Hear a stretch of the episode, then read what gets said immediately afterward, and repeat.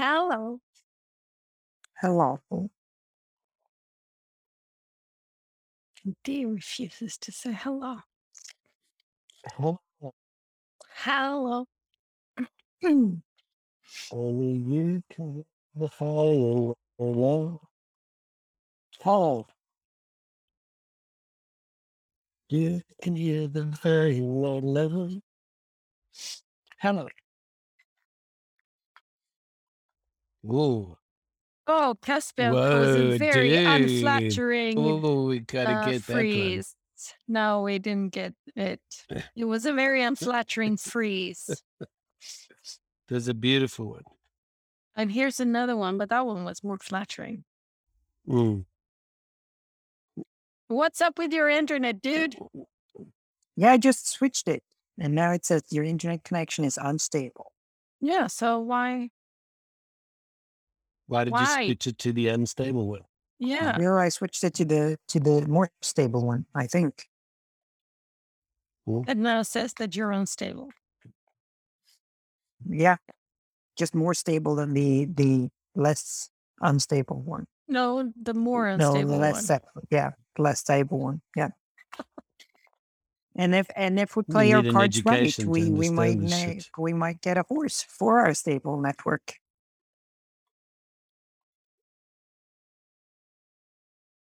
No. Come on, a little bit fun. I've been I've been I I've been in Fobo today working. And I got off the bus at 440, 450 something, 450. And it was raining. And I had to literally wring out all my clothes coming home, my socks. that was kind of fun. My pants are still dripping. Yeah. I've put mine next to the air dehumidifier in the basement. All right. It's funny. I remember you kind of uh, putting out a, a request on, um, you know, whatever, um, probably all platforms um, about um, what is it, uh, Rainkleider, Rainstel, you know. Yeah. Well, I didn't bring And- any. Oh, well, That sort of makes it. But I actually did pre- prep my my Fjällräven coat that I've had since 2003, I think. it's still quite young, it's quite new. Yeah, well, it's kind of getting a bit worn out and it's not been very water resistant at all for very many years. But I prepped it with a thing that I bought and it's actually there were still some drier spots, let's put it that way, even though it was head on Mm. rain, biting into the rain. So that was good. So I didn't have to wring out my uh, my top that much. But that's that's the story. That's the story. That's the story. Morning glory. Yeah. So how are you otherwise? What you been doing, Caspian, besides eating? Alldagsbollar. Um, well, I well, I came home half an hour ago, something like that, from from um, one of my clients. Um, I've had one of my one of my best tasks at work, any work ever. Um, today, I or well, I've been doing it today. So for this client is is um, hosting an event next Saturday, and for this uh, this event, we are uh, printing name tags for each and every participant, and there are roughly 250 participants. Um, and on that name tag, when when people uh, sort of signed up to attend, uh, they gave us three words to describe themselves or three words of things that interest them. So each and every participant was supposed to leave three words for for description of themselves. Used to be or used as icebreakers, so that I can mingle around and say, "Oh, you're into, you know, studying Italy or or you know, turtles or tankespjärn." Um, Cross commission. yeah, exactly, exactly. Um, and not everyone left three words for us, or or rather, most people didn't. Really? They didn't Yeah, do it? I did it everywhere, even though it's actually was a repeat question that you had to fill in five times. Silly creator of that sign up sheet, but okay. Use, useless website. I completely agree. Um, but so most people didn't leave any, um, or or just left one or two, So you which have means been we can't have any empty ones. Everyone has to have three interests, uh, which left it up to to uh, myself to create interests for people, um, for good and for for worse, sort of. I think And it's good and evil. Probably yeah, and Mm. also changing the interests of the people that we know well, so that so they go got sort of uh, uh, some better interests.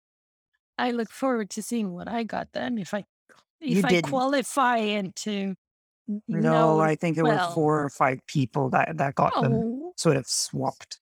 I can swap them for you if you want to, but but I think yours are pretty good. The the ones that we sort of changed, um, they had such boring topics. There was one who, who I, I don't. well, you didn't. Uh, one put västkusten, stockholmare, and Lundaekonomer, which roughly translates to the Swedish West Coast, the Stockholm area, and an education in Lund, which is, you know, you can't break the ice with those things. So we kept the West Coast and we gave him like, um, I think one of the ones that we gave him were toasters that we remember. Um. Yeah. and sort of he'll he'll he'll probably have to to conduct conversations on Mm. on toasters. Um, so that was fun. You've been using your popping popcorn brain today. Yeah. Um, been So the filling it. I've, I've, I've, probably come up with with 100 and 150 topics for people to be interested in. Mm. I was thinking about the Paolo Roberto she's kids belt. The the what now? The Paolo Roberto chastity belt. Yeah. Mm. Putting that as an interest, you mean? I was just wondering whether there were whether whether if there were any early adopters, you know. Amongst these edge people. Mm. Perhaps not. Mm. There is actually a kyskhetsbälte from Paolo Roberto. No. Uh, no, but I thought it would be a great marketing campaign.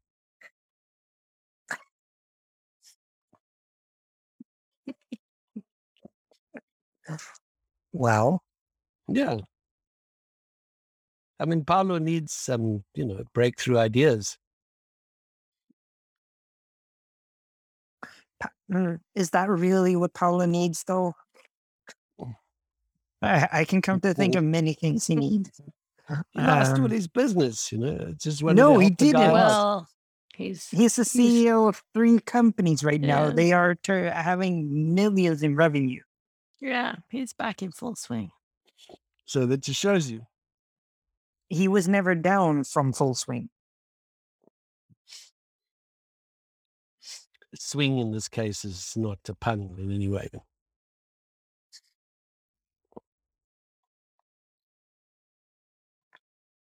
So that's that's how Mm. I'm doing. How are you guys doing,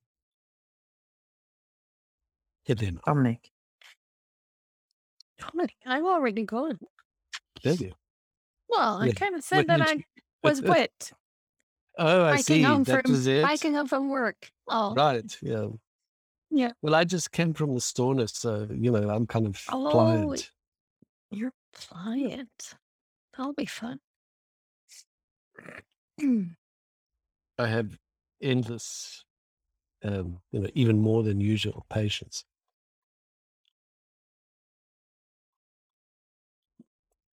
But otherwise, I'm just um, dandy, peachy, grand, Good. generally pleased.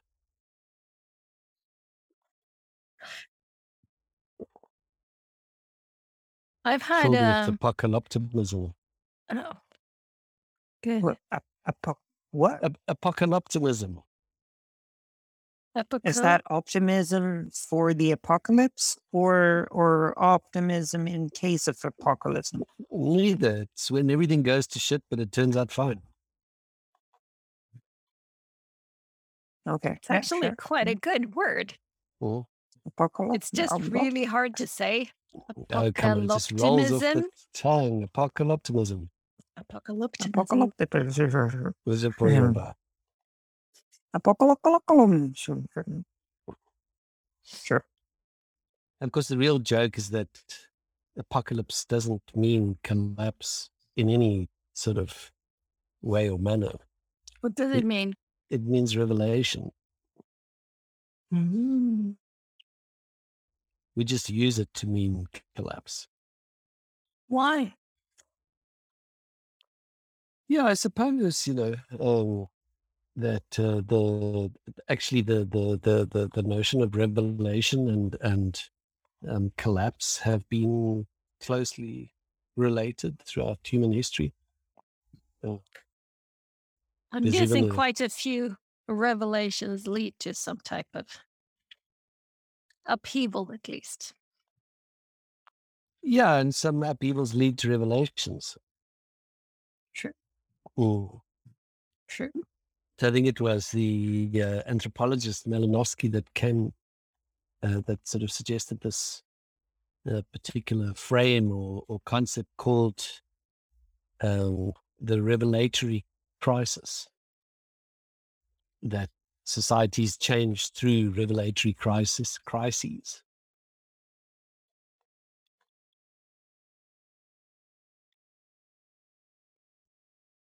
And it sounded a lot better in French, you know, as most things do.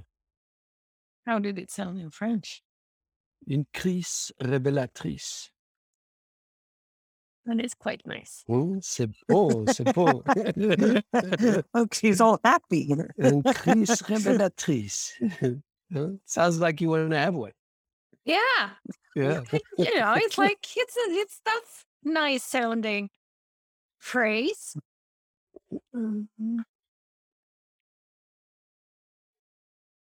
But I haven't had any of these, um, you know, special flavor ice creams recently. No uh, crise révélatrice.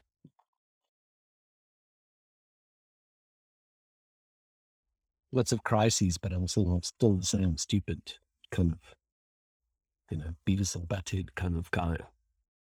Yeah, because that's you. Um, I was gonna say I'm the opposite. I have a lot of the revelatory stuff and not so much of the crises. But or at least they don't. They don't register high on the Richter scale. That's pretty good. Yeah, Yeah, for now. It's a very place to be. There's a lot of Richter scaling around. There is. Yeah, Oh, what? Richter scaling. Just, yeah. Okay. Oh, I, I thought you said, yeah. you thought Never I said, mind. what did I say? What did I say? Rectum scaling. Rectum scaling, dude. I was like, whose rectum are you scaling and why? Bum rush the show. I don't man. know if I want to know, but, but I've the got a Beavis lot and of Butthead questions. aspect. Yeah, I'm thinking yeah. that would be you too. Yeah. Bum rush the show, man. Quite literally. Yeah. Yeah, well, they got wrecked in the, the Australia. There was a five eight earthquake in Melbourne um, Really? just last week. Yeah, in Melbourne. Okay. You know, Hmm. Australia, Australia, Australia. We love you. Australia. Mm. Missed my radar. Or that evaded my radar. Yeah.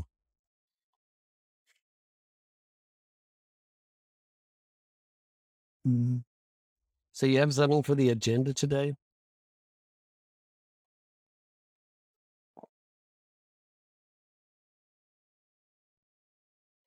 I've got something quite interesting, possibly, probably. Well, don't rush to tell us. We'll just sit here. Well, I won't breath. rush to tell you because if you guys got something that's really interesting, I will know it. You know, we could explore that instead. Mhm.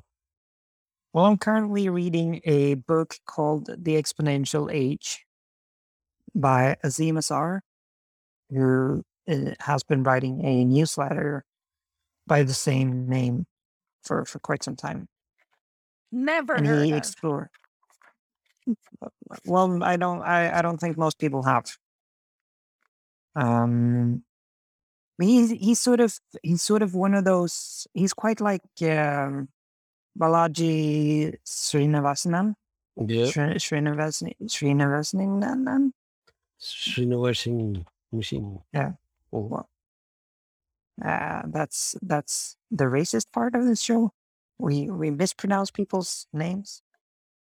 all the time. Um, I think they're quite alike in in having built their audiences on sort of Twitter foundation. Um, and and, and uh, so what basically what Azeem is is um, speaking about or, or arguing for in this book is that the world is now in the exponential age. He argues that that most development we see right now in terms of tech, in terms of um, most industries that are in any way, shape, or form related to technology um, are seeing exponential growth right now. Um, and he argues it it started somewhere around 2005, I think. Before that, we were in the sort of building it up internet age or or starting to use computer age or something like that. Um, so basically, what he's arguing for is is that we are we are seeing exponential growth in a lot of places in the world, and he shines uh, a light uh, on on most of the or or trying to shine some light on some of those areas sort Mm. of arguing that that um, you know cost cost for computing is going down dramatically whilst the performance of, of computing is going up dramatically um, and that has effect on on everyone using a computer you know those those sort of arguments and and those sort of um, lines of thoughts um, i'm reading that and at the same time, one of the podcasts that I'm producing um, sort of speaks to leadership and and sustainability. Those are the two main sort of Mm. um, branches of that podcast. Mm. Um, and the last batch that we did, we recorded four four episodes uh, in two days, and in two of those, at least, um, the people on the podcast spoke about uh, sustainability in in an economic form, saying that exponential growth economically can't be sustained if we are to be sustainable. Um, and saying that in order for us to to tackle the um, environmental crisis, we need to be resilient and build resilience, which I argue we don't at all. Um, but but but I think the aspect of of exponential growth in economics at the same time as as we're seeing exponential growth in so many different areas um is quite a quite a, an interesting sort of topic of discussion because I know that we've we've briefly touched on it before, Mm. especially when we've been talking about asymmetries and and Taleb sort of mischiefs. Um, sort of putting that on the table. Was it here that we spoke about exponential growth and and me saying that if you see that in nature, you kind of get cancer? Or was that somewhere else? Yeah, I think that. No, I think that was here. Yeah.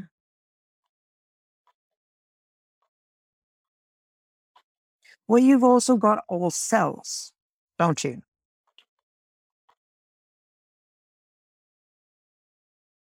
Have I, I mean, cells cells? split up. Yes, but they split up in a sort of controlled fashion. It is when they go amok that you get cancer. That's when you get the exponential growth. No, as long as there are resources, they are growing Oh. exp- exponentially. Yeah. Yeah. Yeah. So what happens when the exponential process starts to completely undermine the substrate?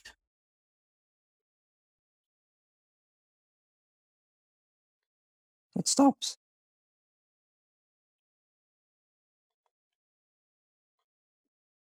Good, I guess.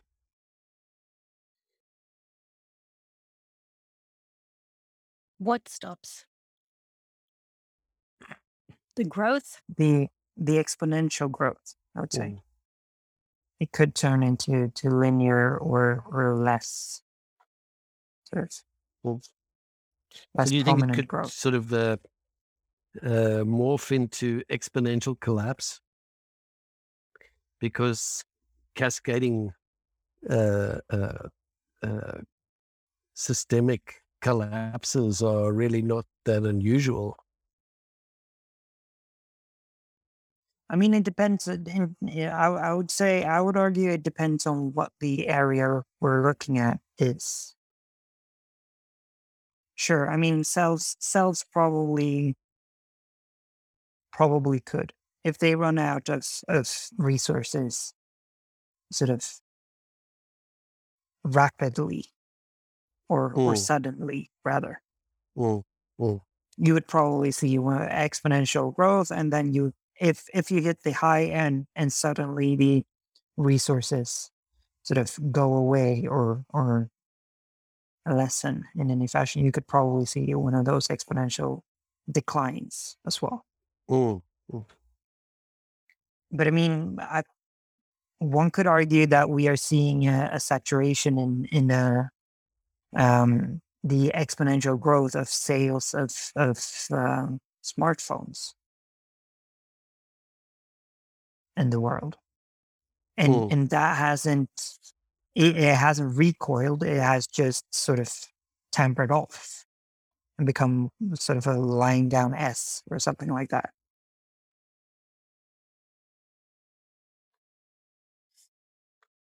So i think it depends on the area of which we're looking at. But do you you think both that extremely there are skeptical to this i just want to for, for everyone who's Mm. just listening Well, I'm just trying to understand the the the thesis of the exponential age.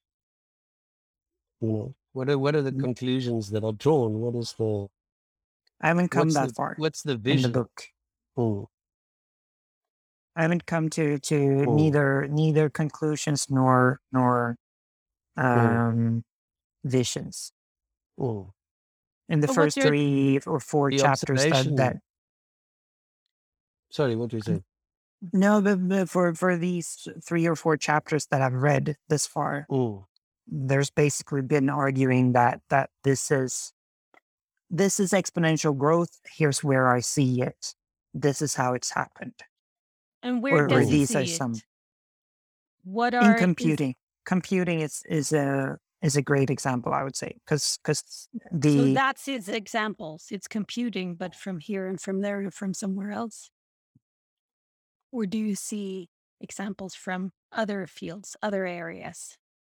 yeah yeah there are Like loads of areas like shipping has grown exponentially as we have he he, he brought up in a brilliant a brilliant sort of text on on when we when when the container was was invented the the standard freight sort of container. Mhm.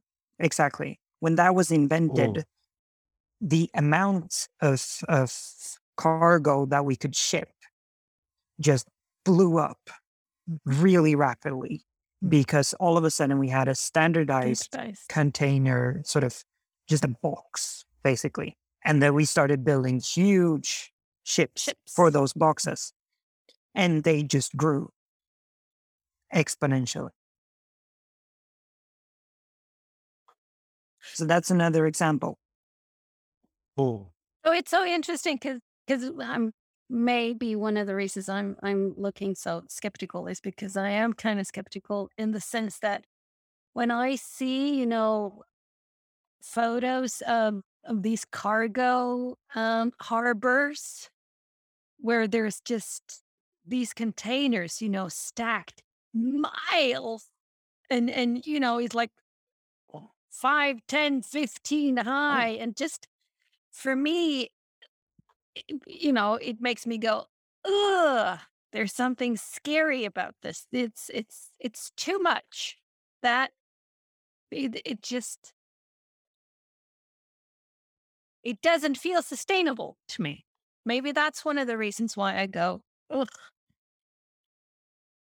when I see it. Because it's like, oh, how much of that is just shit of stuff that is being shipped across the earth, you know, it cost energy to make it and it's costing energy to ship it and then somebody's using it. It's like I have a friend who talks about the apparently in the US when you have a birthday party for kids you need to have glow sticks, right? And it's like it's a 15 minute thing, you know, and then they throw them away. And I can just imagine the amount of containers freight containers filled with fucking glow sticks that are, you know, taken from here to there and then used for a second. And then what? Landfill? Let's, you know, it's like, ah. I'm not too thrilled oh, about that. So I think I go, I go there, but maybe there's other places to go. oh.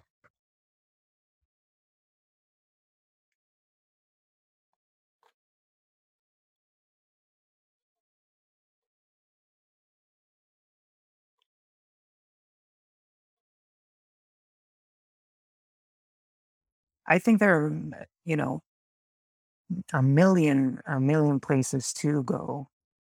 I do understand that that's sort of a natural place to go in in these sort of when when when brought up. I think a lot of my friends would also say hey you know sure it's cool that we see exponential growth in containers and and that one invention sparked that but also why sort of Mhm. But so are there any, can you give me the, the, the, the, the others end of that spectrum? Can you give me an example where, wow, exponential growth has done this? Wow. well i mean computing Well, again okay, tell me more about that we because we I'm going, I'm going, I'm saving a fuckload of emails because I can, you know, and it costs energy, but I don't really see that. It's like, yeah, I can do that you because I wouldn't have space on Oh, my computer, but it's like, really? Is it? you wouldn't be No, able to conduct your podcast 20 years ago we wouldn't no, be able to do this no, recording 20 years ago no. That's due to aspect of it exponential exponential growth in computing This is one little good sliver of it then. But Yeah, you don't spend any time stuff. recording stuff on on Zoom or talking to people on Zoom. I You do had all any the fun. time. And I also have a shitload of crap and stuff on my computer that kind of is invisible to me, but it is there and it is taking up sort of space, time, energy. It's it's it's there. Oh, So did your house up until 2015 when when you sort of went I'm going to go through every single thing. Yeah. If you did that with your computer, which you just don't. I've urged you to do that. Which but is what I was don't. intending to do in 2015 too, and I Mm. did in parts. I went through everything on Evernote and chucked out 7,000 notes or something because they were just crap.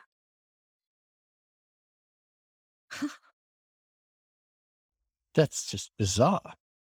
Like Should we go through your pocket to see how many notes we could chuck out? if you really want to. That's just a total nightmare. I mean, why would you want to throw anything away?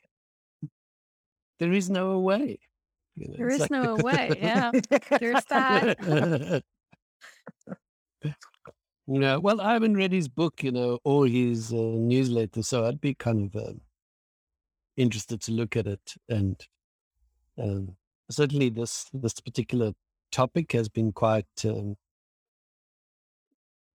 you know, in certain circles, it's it's it's a big deal. So, I mean, a lot of a lot of computer science and and app development and so on, the word exponential gets flung around quite a lot. Um, and it kind of tends to mean very different things to different people. So when you speak to mathematicians and talk about exponential events and factorial events and, um, you know, uh, the, the, those kind of concepts don't necessarily mean the same thing that they do in the, in the public eye. Um, so that's kind of one thing that I think is is is useful to have some clarity on is is is uh, exponential growth the same thing as exponential development? What is meant by growth?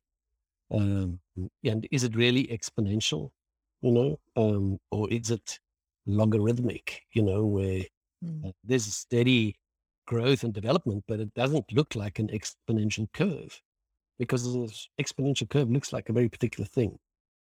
Um, so I think that, you know, in the case of containers, for example, if containers are example of exponential growth in the amount of containers that we have now, uh, would have had to start growing like five years ago. And that just isn't the case. So there's a fairly sort of uh, steady development in, in shipping and, and containers. Um, and certainly it's remarkable and, and very big, especially during the, the neoliberal era. Um, whether it's in an exponential effect or not, I think is really quite an interesting question to to put forward. Uh, but it sounds fucking great when you say exponential. You know, it's like, whoa, dude, really? Is that how it is? And I'm not really sure that computers have developed exponential but that's simply because I um, I spend time reading and listening to people who are working on AI and these kind of things, and they talk about having to plan for the next 10, 20 years to achieve certain effects in computing, whether it's quantum computing, whatever the case might be. Um, those are not super fast uh, uh, curves that are being followed. But the the idea of exponential tech has been sort of quite uh, uh, I think uh, well illuminated in the sense that the ways in which um, the the range of applications and the effect that those applications have and the the second order effects that those applications have the way in which applications generate applications the way tech generates tech um, are certainly good examples of of exponential development. Um, and they they multiply. You know, they really do uh, kind of do the rabbit thing. You know.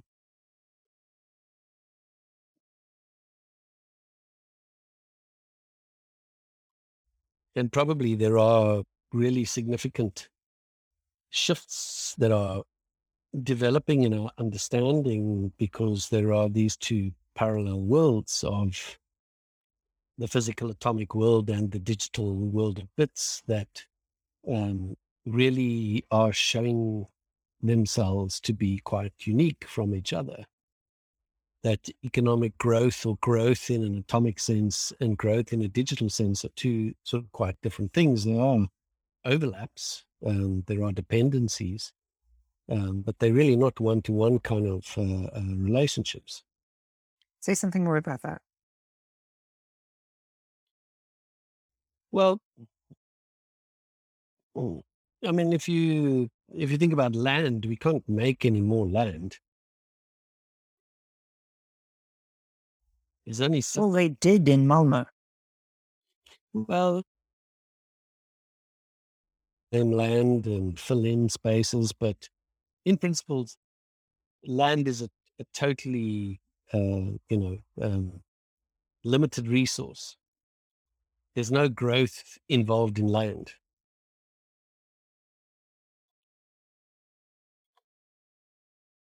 I don't completely agree. I think there Well, are fringe cases. well, I don't give but, a fuck but whether you agree or not. The Earth is as big as it is. That's just how it is.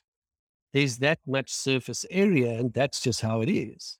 you all, de- it all not going to depends. uh, be any growth No, in the amount of land on the planet. End of story. it depends. Yes, for sure. There, there is a, a, a way of definition. We could argue this. Are we speaking available land livable by humans? Are we speaking now? Are we speaking Earth? I mean, sure, b- or Well, with, land with, with, mass with as as it is right now. reasonable, Land mass well, as it is right now, sure, it's limited, but there are ways to go around that. I would absolutely agree that, uh, or argue that there are.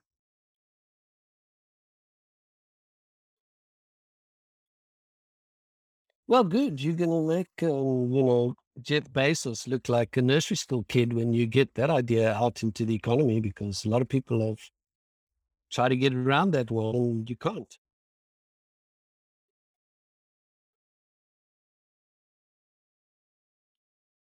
But I'm just saying that's a, that's an example of atoms. You know, um, food is an example of atoms.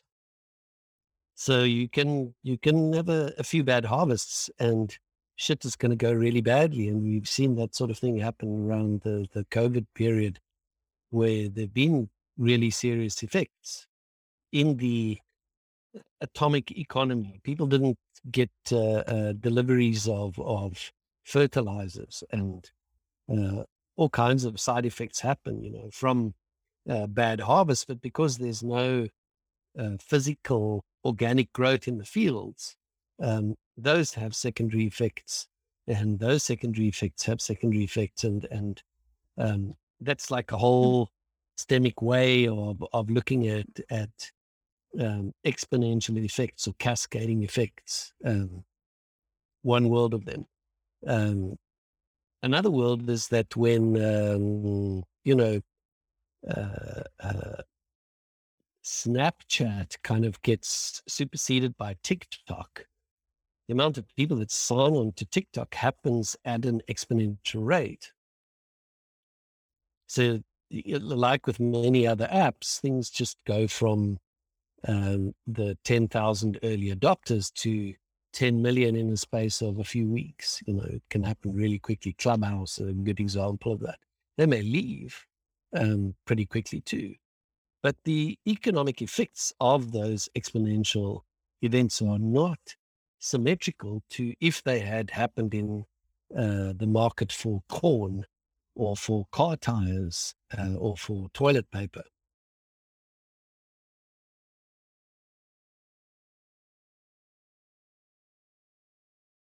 And the first time you'll see real, real, real issues around those things is when uh, the the substrate, the backbone for the internet, uh, is under threat.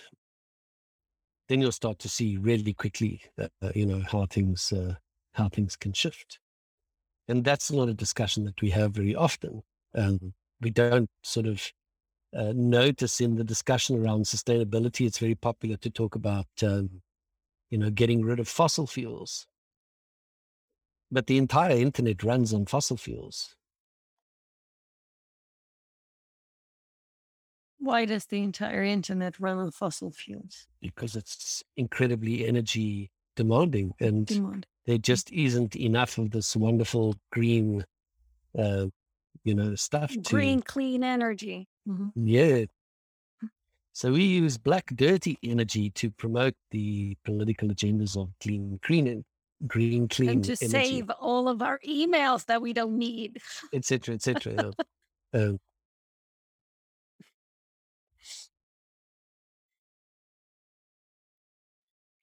So certainly, there's a lot of of uh, development that seems absurdly fast right now.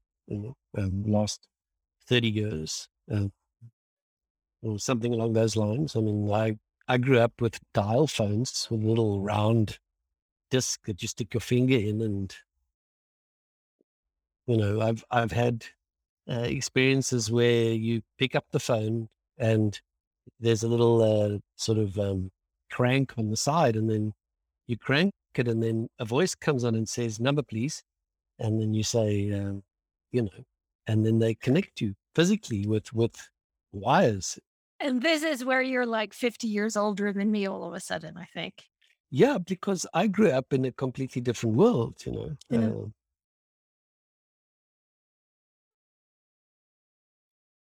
and tech makes a lot of the stuff go out of balance completely. You know, it looks really weird. I mean, when I came to Sweden, I came from a a so-called third world country that had much better internet connection than you did in Sweden.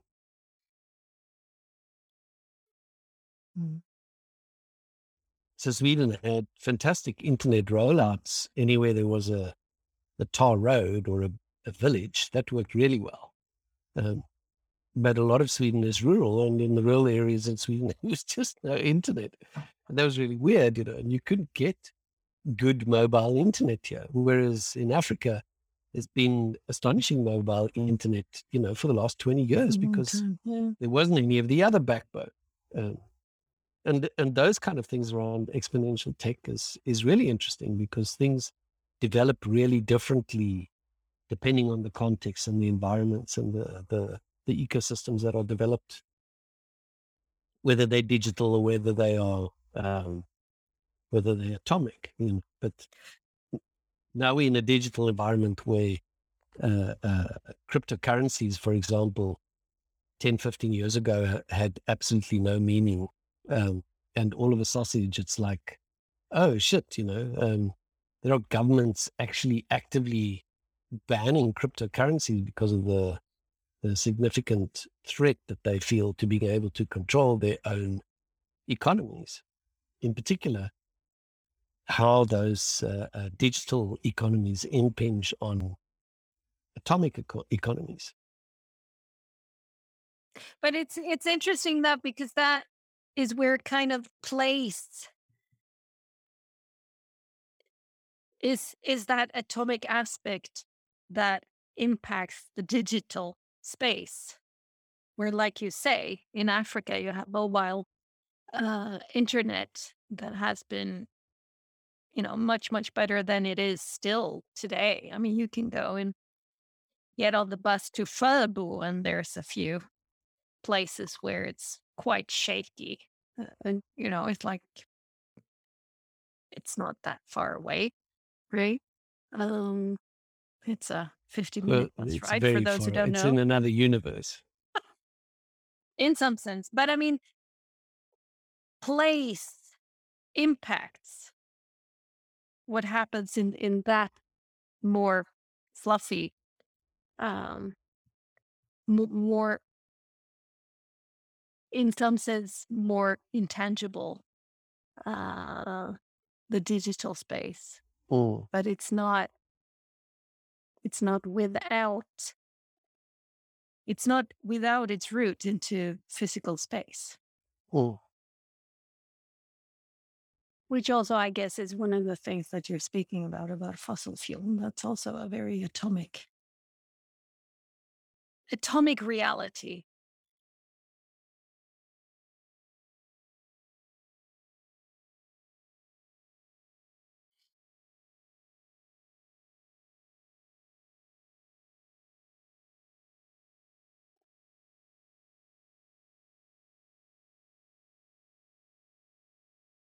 So maybe that's why I have a hard time to that I have a hard time to kind of see this exponential growth aspect because if I look around me, I don't really experience it as such in in in the atomic world that I see. Um, so much of the digital world is kind of more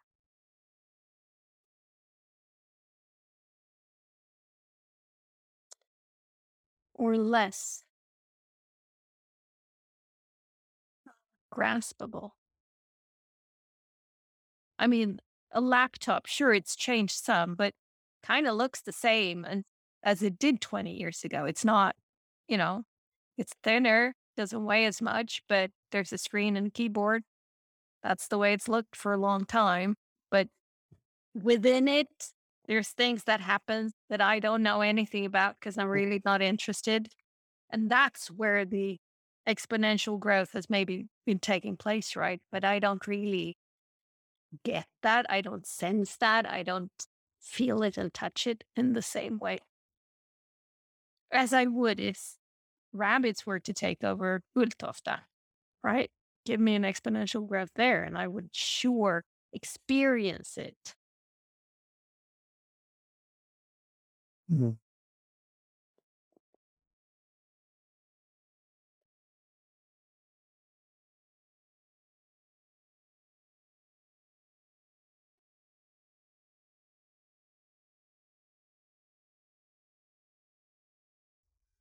was deep in thought. Yeah, I'm thinking of, of where to where to take this onwards because we've we've been on to this a couple of times. I think of of development, Mm. re- regardless of whether it's it's exponential or or if it's sort of linear or if it's logarithmic or whatever. We've spoken about development a couple of times. Yeah. and we do so every time we touch on tech we do so every time we touch on on internet we do so every time we touch on on i, I, I was always going to say everything that's fun in this world but then, then i stopped myself oh dear. You, uh, what about uh-huh. alcohol then? we haven't spoken that much about alcohol Oh, yeah. Uh, Exponential growth in alcohol. that would be nice mm. my point being i run into this quite a lot What is the this? the the argumentation and arguing of what is development really Mm. and what do we call it development because i think that's that's the underlying sort of conversation being had Mm. rather than than me saying oh exponential growth we're Mm. really talking about yes but why do we need this development that everyone speaks about why do i need to store more emails why do i need to buy more things to Mm. for them to be shipped with developing Mm. sort of ecosystem of, of container Mm. ships Mm. i don't mean, care about generally- their yeah. It's sort of generally um, packaged as progress. Exactly. Exactly. And I don't I don't really care about the the progress of it. You know, I'm not I'm not married to to the idea of everything always growing. You know, but just like you're saying, Helena, I'm not that keen on on getting an 8K OLED screen just because it's called an 8K You know, I'm I'm fairly content with 4K resolution. That that's I don't that's even think my screen has an alphabet. well it does. It, it- at least it has a P somewhere. Yeah, but then it has to leave the room.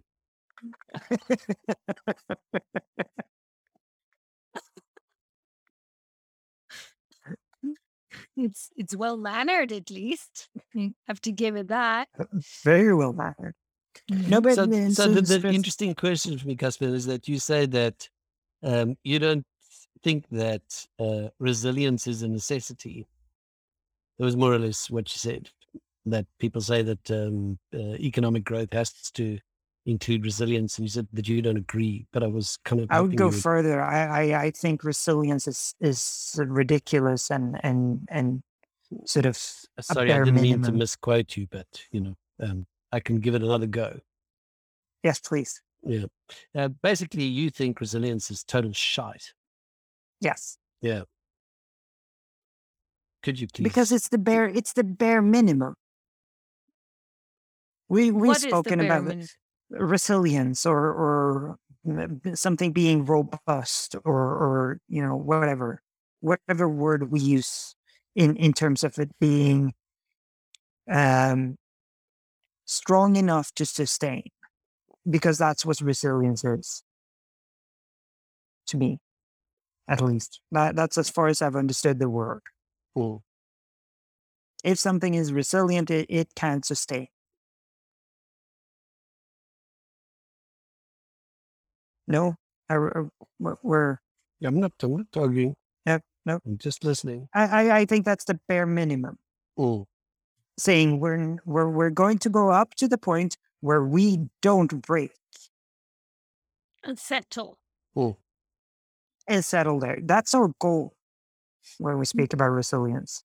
And I think that's bullshit. I, I think we should, you know, w- I've, I've I've I've spoken so much about anti-fragility. We don't need to go into that all of that, but but I think settling for for not breaking, I think that is a, a pitiful um, vision to have for society, Mm.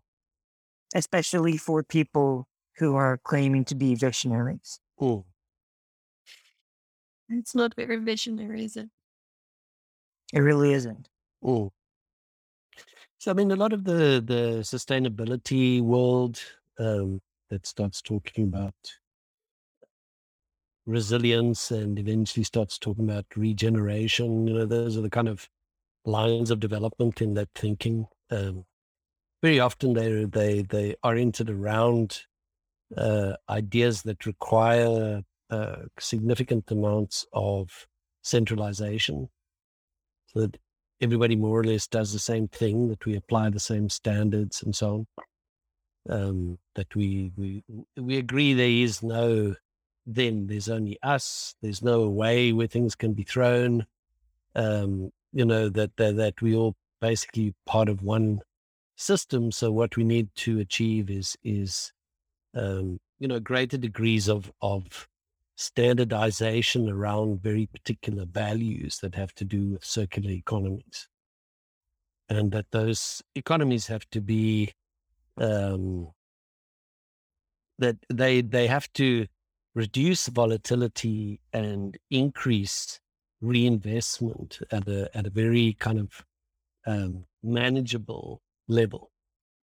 And the the anti-fragile worldview is is quite the opposite. It says uh, decentralization creates a possibility for uh, high volatility across a broader spectrum of, of variation, and because that is so, um, definitely some of those instances will collapse under the weight of their own stupidity, and others will, because of the pressure of competition, develop uh, totally astonishing ideas and solutions and and uh, uh, innovate well beyond what the the the boundaries of a um, sustainability picture looks like. Is it completely two different sort of lines of of reason? You know. Um, I wouldn't. y- Yes, for sure. They are, first of all, completely different lines of thought. I wouldn't say that anti-fragility necessarily is what you describe it to be. Because what I'm hearing no, you say is is anti-fragility is is an advanced way of evolution. It's a way of of, some will some will die, but the organism will be stronger. w- w- it- it- anti-fragility. I think is a you know, as you say, there are many ways of describing it. You know, so when you say that you don't agree, if I can, you know, quote Mm. Taleb, then you're just one of those stupid assholes that doesn't know the fuck about anything. Um, so I agree. uh, yeah, you agree again. You see, No, but no, but I'm what I'm sure saying that is that you the can you can do anti-fragility centralized as well. so I think that's complete. I think that's yeah. completely possible. But the point is that the ones that survive survive because volatility creates greater uh, ability to continuously develop and uh, innovate and and uh, you know um, be the top dog.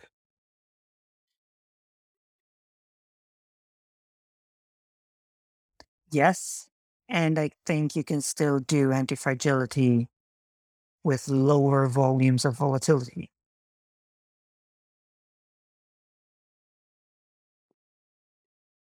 Good. I think that's completely possible.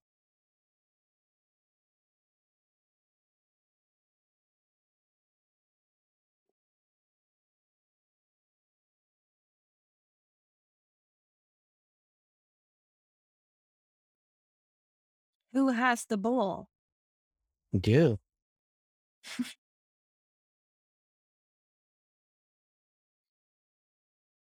I think in terms of in terms of resilience versus to put in big big bunny ears, Barry, because I don't even think it's a competition.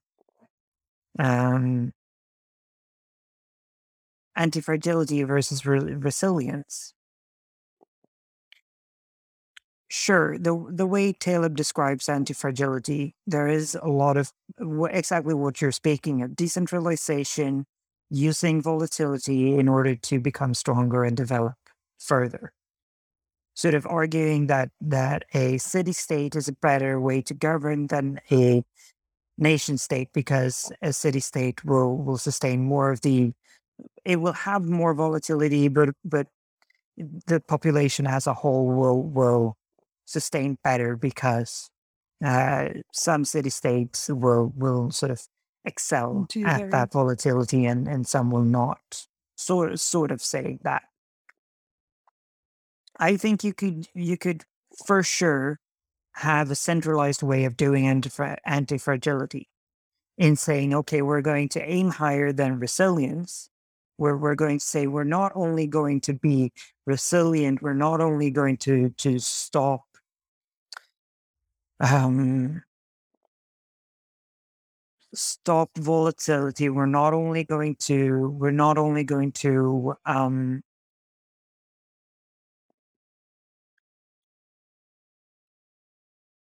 we're not only going to hit regeneration, we're going to to sort of reverse engineer that regeneration in order for us to see with the knowledge that we have can we make make the foundation better for for regeneration? And can we do something that is better than just building back to what was which regeneration is? Am i making any sense at all?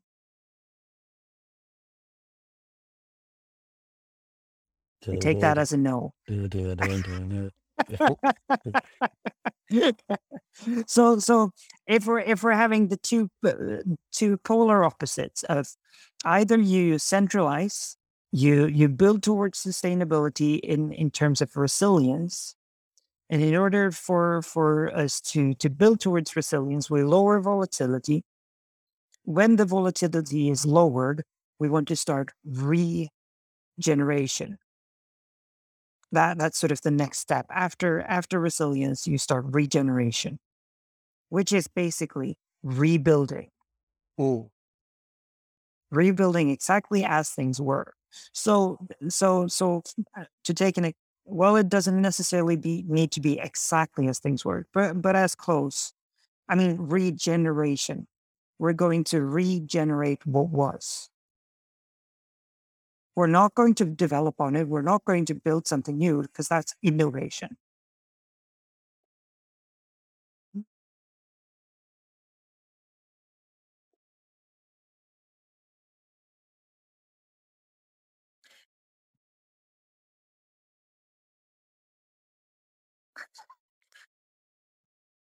I saw a video of flatworms on Twitter. A little flatworm, 1.2 centimeters long, that was sliced in four pieces. And in a week's time, each of those little pieces had regenerated into a complete flatworm. But that also meant that there were four flatworms. So that is I'd say- I w- regeneration. I, wouldn't say no. That that's not more. regeneration. I wouldn't at all say this. I mean, it's the same case as the Hydra. You cut off one head, two more pop up. That's not regeneration. What the It's fuck is anti-fragile. That is regeneration. That is regenerating. It turns it come it's like isn't it? Yes, but there are there are four parts of it regenerating. Yes.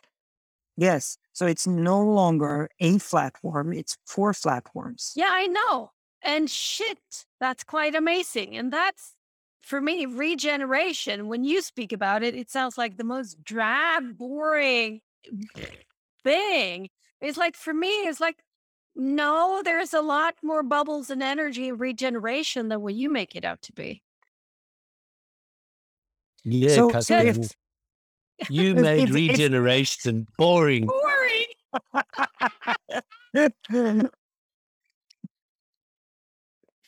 Well, So- actually, you know, the point is that um, the the flatworms um, are actually experiencing an anti-fragile shift.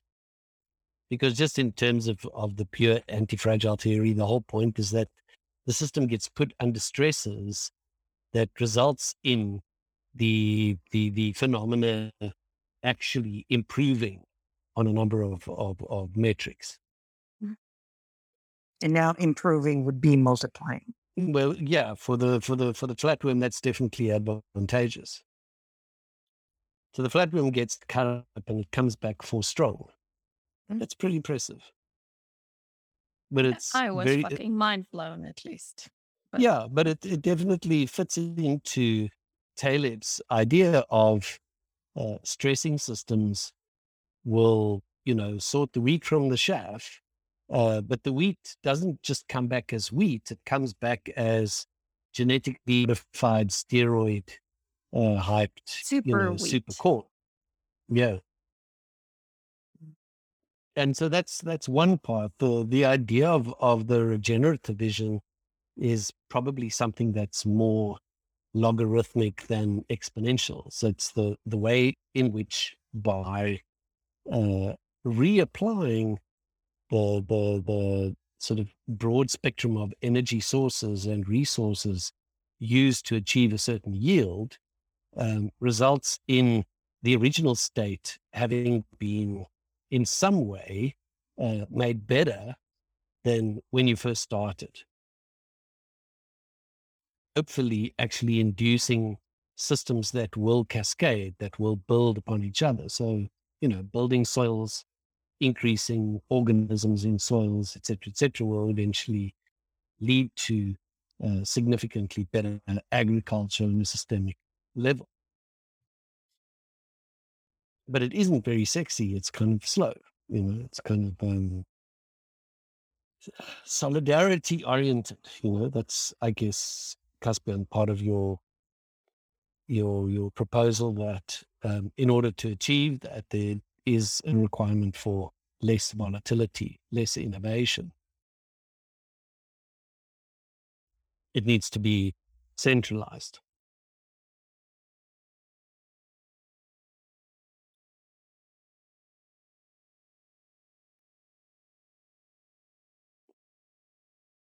So you got kind of It's Greta it's a lot Thunberg easier if it versus centralized. Lomborg. Now Well, both of you I at don't the actually same know time. that, but yes, I hear you. Yeah. Because What did centralization has led to other problems. Sorry, go ahead, Elena. Well, I was just asking what you said. I thought I heard Björn Lombard, but I don't know what you were saying. Yeah, I was saying the main the main spoke. match for the evening is Greta versus Bjorn. hmm Who's Lone Boy again? Same dude as last time and the time before and the time before. oh. oh, Jesus, that was good. Yeah. Mm. So you remember we discussed this theorist Boutier? Um, uh, no, who was he again? Yeah, he's the same guy that we discussed last time. Very helpful. Last time I mentioned his name, I meant the same dude. Oh, Yeah, Bjorn Lomborg is, um, you know, he's in the opposite side of the ring from Greta Thunberg. Um, Yeah.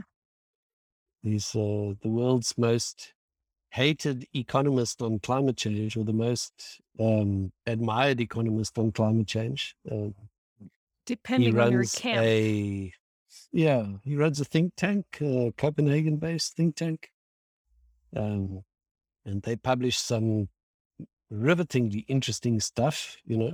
Um, and most of it is is cripplingly boring because he's basically saying, um, you know, let's invest in innovation and we'll see the effects that we need to see in 50 years' time, um, and so on and so on. You know, it's not like um, it's kind of uh, stuff that you go onto the onto the streets with with placards. Uh, so Lomborg will say, you know, our best estimates, according to our most talented climate change scientists that everybody believes in, is that we'll have a um, income, uh, a decline in income around uh, three percent in fifty years. And while that decline in income might be significant, it's in no way uh, a problem of the proportions that's being painted politically. So there are things to do, and there's uh, there's there's serious problems to address, but they can all be done. Um, what can't be done is uh, spending all this money on on green energy um, results in skewed and asymmetric results that are basically political, when we can definitely track data that shows that governments investing in innovation uh, can invest 10% of the amount of money that, that is being used to subsidize green energy uh, will result in 10x the effect on uh, current uh, climate change, negative effects on, on the environment and the economy and so on. So he's sort of really the like a- sort of the Amazon model. Put everything in R and D, and you'll you'll excel in a couple of years. Well, kind of, yes. You know, um, I think he's a, he's a pretty serious uh, uh, uh, reader of world history and economics. Um, there isn't much else there. Um, he's not into culture. He's not into meaning. He's not into values. Um, he's he's looking at one particular sort of uh, sector of a spectrum of metrics. Um, and he makes very good arguments about what he's what he's observing. They're not very popular arguments, and they're very hard to sell politically. Um, but I don't see many people capable of uh, actually uh, presenting good refutations. You know, Except Geothark, because they're in, in yeah. Well, to come back to the point, you know that that uh, the, the the if we can call it the Greta model, you know, where everybody does the same thing, um, is precisely what Taleb calls a fragile world. And the reason why nation states uh, take harder hits is because things are centralized to the degree that when one small thing goes wrong, the cascading effect is exponentially bigger than when that same small thing goes wrong in one of the city states uh, because they made a bad decision. And whether you don't agree with that or not, the, you know, there's probably a lot of arguments one way or the other. Uh, but that's Mm. And you can see this kind of thing in natural systems. Um, the the the biomimicry schools, uh, you know, the uh, Maturana kind of world of of autopoiesis will point at exactly the same sort of effects that nature runs on stacked systems. And this is not the the tech stack where if you pull one layer out of the tech stack, the exponential growth is also exponentially collapsing. Uh, nature tends to stack, you know, in ways that uh, you can pull three or four or five of the layers out of the stack, and there's definitely going to be a lot more resilience in the design. It can sustain uh, uh, systemic stresses because not all the eggs are in one basket.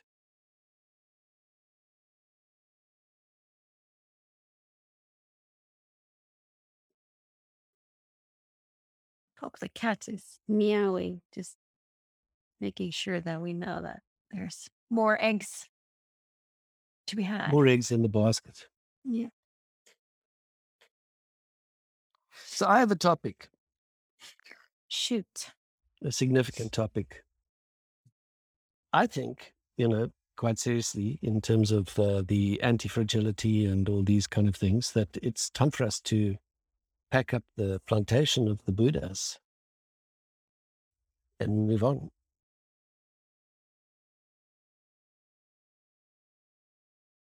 Do something else. Mm-hmm. Rethink, you know, empty the cisterns, fill the plugs, perturbate.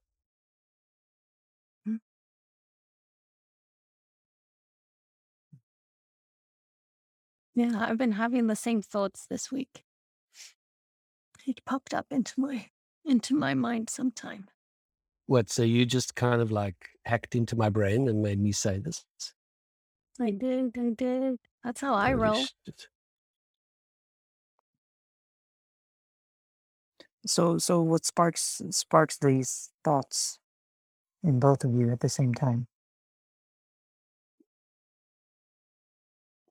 Well, that's just far too much of a metaphysical question to answer. Yeah, don't yeah. I, re- I realized once I'd, both of us I'd asked it, but, time. but I I, mean, just didn't pull it Like, back. what I- the fuck? You were supposed to be doing Beavis and Butthead, you know?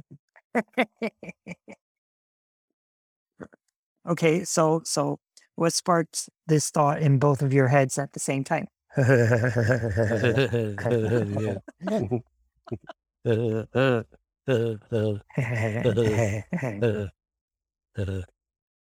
Oh, I can Well, f- I can yeah, go ahead. I can I can I can go.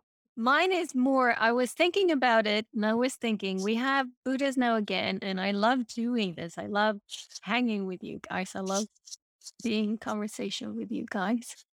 And um it's also a fact that I don't know when we last released an episode in June or something maybe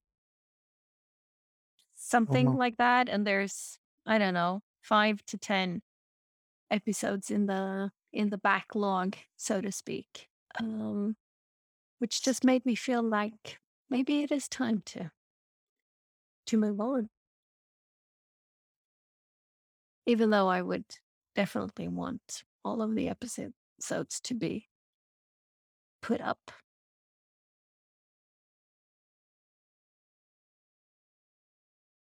Hmm. so that's that's mine Mm. I'd say Well, yeah, I think for me it's kind of similar. I think that there's there's you know significant um, decline of energy in that sort of in that channel. I think there's you know all of us are quite uh, thrilled to have these conversations um, and enjoy having them. Um, but we don't have that kind of um, unified purpose that maybe we we did have in the beginning. We had more of a we, we at least had a vague sense of of um, a a purpose for for having the conversations. I think that's kind of uh, evidently not. Um, I don't know what the word is. Baranda. Um, Mm.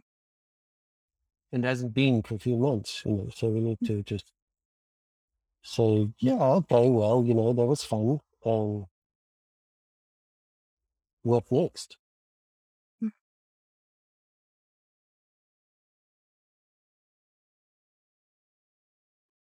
What about you, Caspian?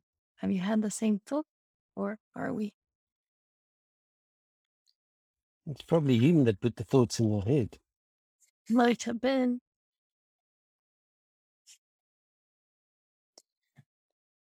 Well, I've been, I've been I've been thinking a lot about, um, especially well, well I mm, I think mm, gathering my thoughts before I open my mouth. Um, Why start with that now? yeah. what happened? we've only been doing this for two years. Why? Why? Yeah, that's true. I think I've been I've been concerned with publishing for sure. You know, I've been I've been thinking about that.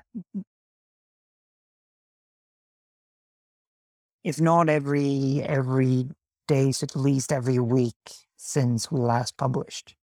Mm. Um, knowing that that I have episodes on my hard drive, knowing that you know there there's gold in those episodes. Mm.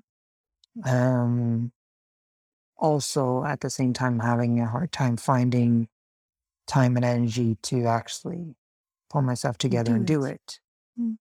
um and you know i mean i've i've i can't really say i've tried to find the time because i think if i really did i i would have found the time. Um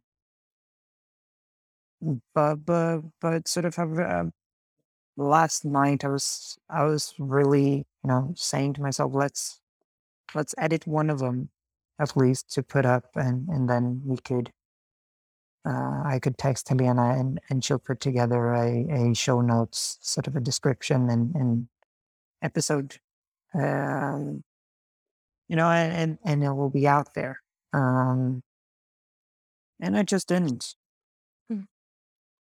um so for sure i've been i've been concerned with that. In terms of in terms of conversations i i can't really say i've been considering that i would want to stop having these conversations with you guys at all S- Sorry, just repeat that one. You've been considering that you wouldn't want to stop. i think there are at least six more negations in, in that sentence that i just put out Yeah, I'm trying to. I'm trying. Um, i haven't considered not having these conversations with you guys at all Oh. so that hasn't been on my mind And and that's kind of I mean, that's not what's been on my mind either. Um, but but just thinking about sort of putting Buddhas to rest also for me opens up. oh now then there's both Dominic and Caspian to to play with in Tankespjärn. You know, where I have meandering conversations with people for no real apparent reason other than having meandering conversations. Um, so it's like that all of a sudden opens something else for me. Um, because it, I mean, I, I,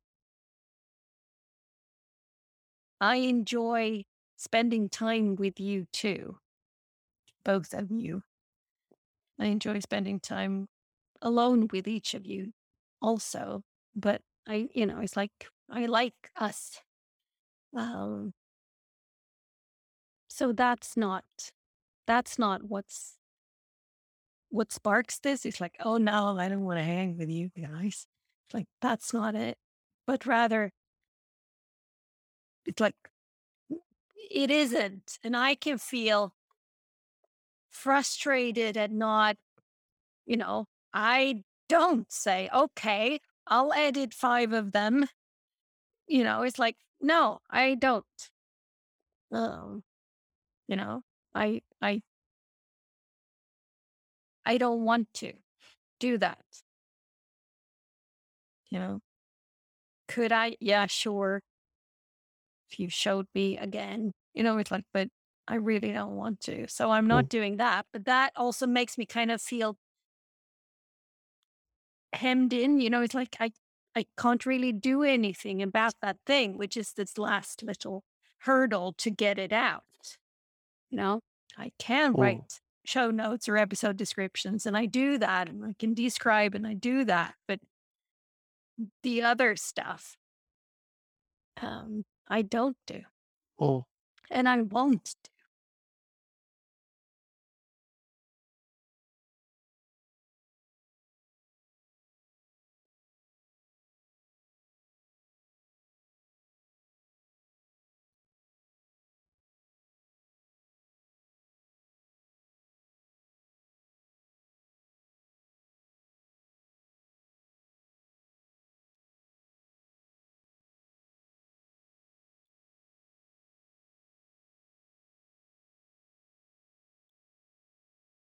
And it's interesting for me because up until the beginning of this week, I would have said, no, you know, we need to keep Buddhas alive.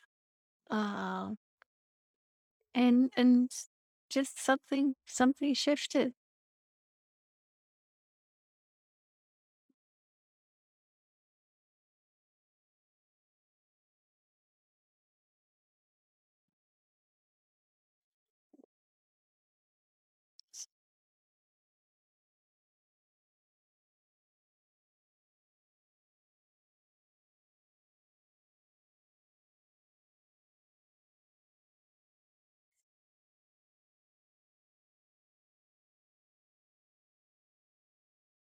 And I also don't want either of you, or especially you, Caspian, to feel like, oh, it's not on account of me not doing what I should be doing that we're, you know, it's like, no, it's more, I don't know,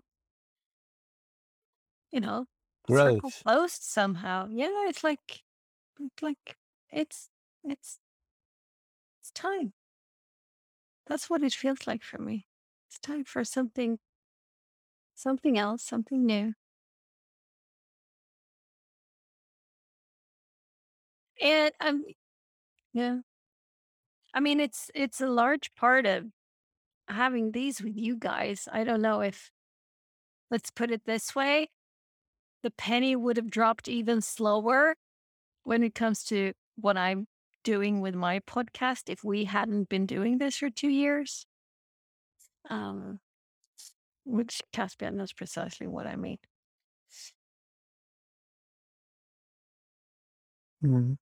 Because having these types of conversations and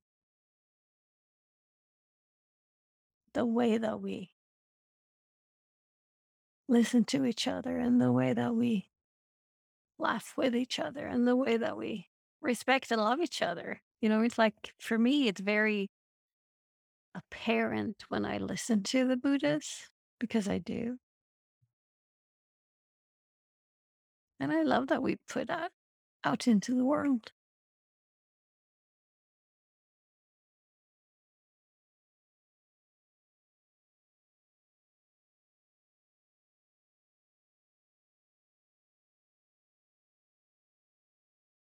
Mm.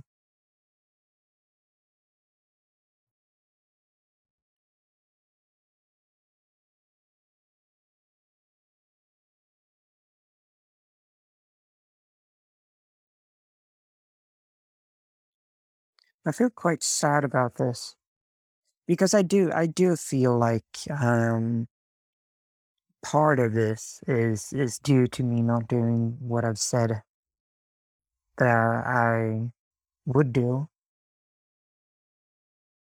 Very distinctly not saying I haven't done what I should do,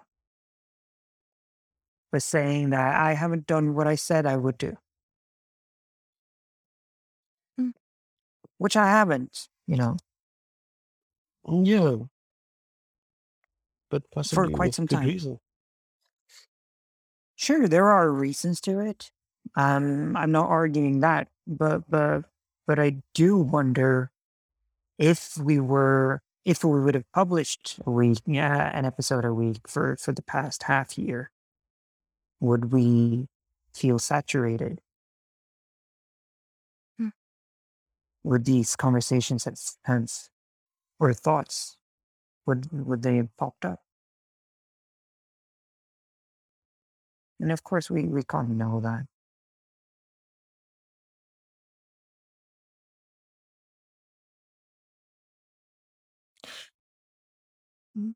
But yes, yes, I do think that those thoughts do pop up. Hmm.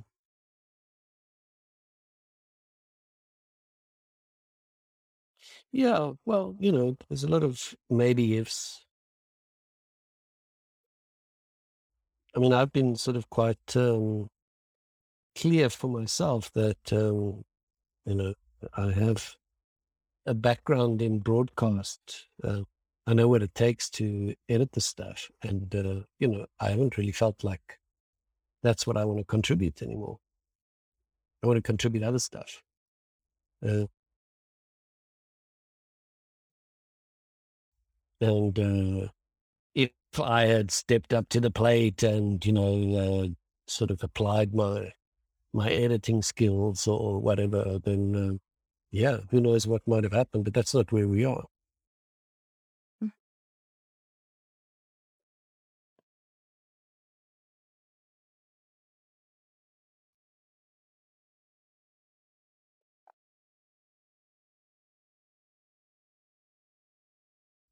It feels more like you know we're at a place where um, we've run an experiment for quite a long time and we have a certain set of results.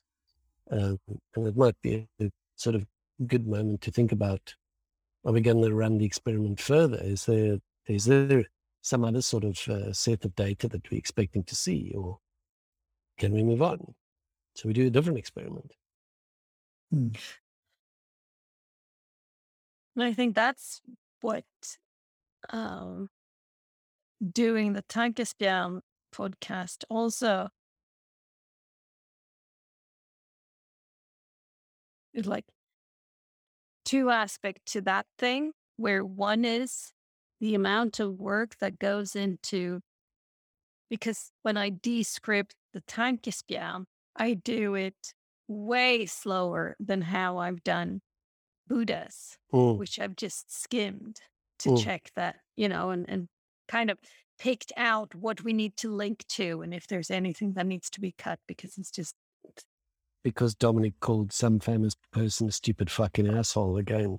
or something like that. Yeah. Mm, Um so so there's that that thinking of of of how much work goes into if we were to make this in the same way that we do Tankespjärn, you know, because there's certainly gold nuggets here, like you said, Caspian, that that are well worth doing stuff with and and you know? So there's the one is oh my god the work. And then there's the other which is maybe there's three because one of them is the frustration that i don't have that he's like oh we spoke about that on buddhas he's like which episode and where was it and how could i find it you know it's like that thing and then the amount of work that I could be doing with the Tankespjärn material that I'm not doing. Just imagine doubling that by saying that here we have Buddhas too to do something with. Um, it's like, okay, that's a full time job. Um, so there's there's those full time job for three people. you know, it's like we there's material enough to do an an amazing amount of stuff with this. Um and and I'm you know, I'm not really keeping up with Tankespjärn. And I haven't even tried to do anything of that with with Buddhas or we or however we say it. Mm. So ag- again, it's like it's been it's like Buddha's kind of was a launch pad for for a lot of what I've learned um about this, about podcasting and about how to do it and you know what works, what doesn't Yeah, but I mean, both of you have other projects. You know, I don't have any other pod projects. I don't uh, produce anything. I don't have any of these kind of. Uh, um,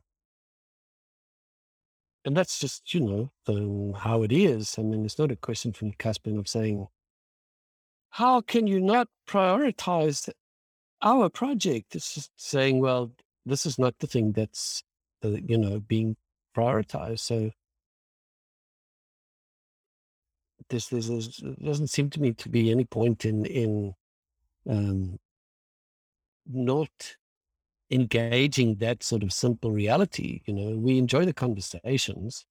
Um, there isn't necessarily any point in in in uh, sort of uh, pulling hen's teeth uh, in maintaining some idea of uh, of a publishable product or uh, that there should be a process to publish stuff or you're not Hens confused? Castian.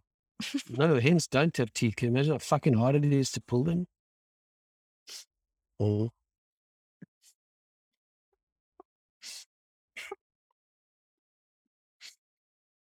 yeah, you're starting to sort of, uh, you know, What what did you say after pulling hands? The I, I was yeah, I- I- exactly. you just you suddenly felt, oh, I I'm feel sorry, so I'm, I was stuck. I was I stuck with so imagining heard. teeth.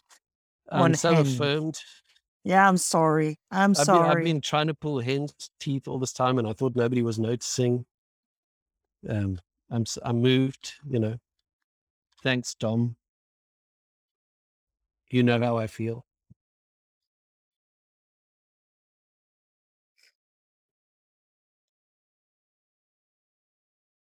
So that's what I think, you know. We'll carry on having conversations. We can uh, pack the the Buddhist experiment into a a folder.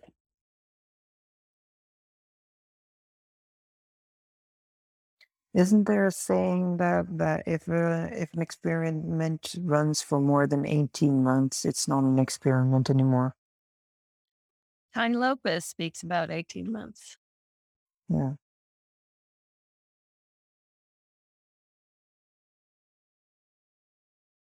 And says that's when you need to evaluate it. And it's been 18 months. It was March when we actually started to publish, Mm. March 2020. So we are at that point, even though we had a half year ramp up.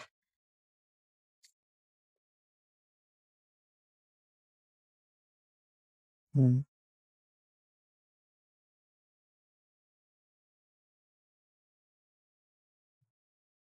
So I mean, we don't have to make a decision, but I thought that I want to put that on the table. Mm. We can continue the conversation.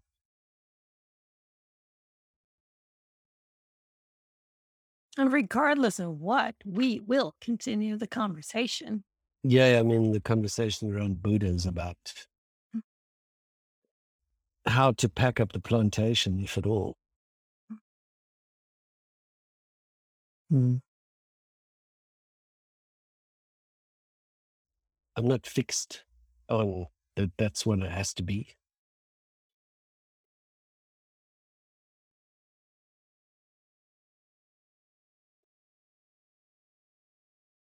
I'd like to open a a line of thinking for change. You know, we can talk about when we meet next time.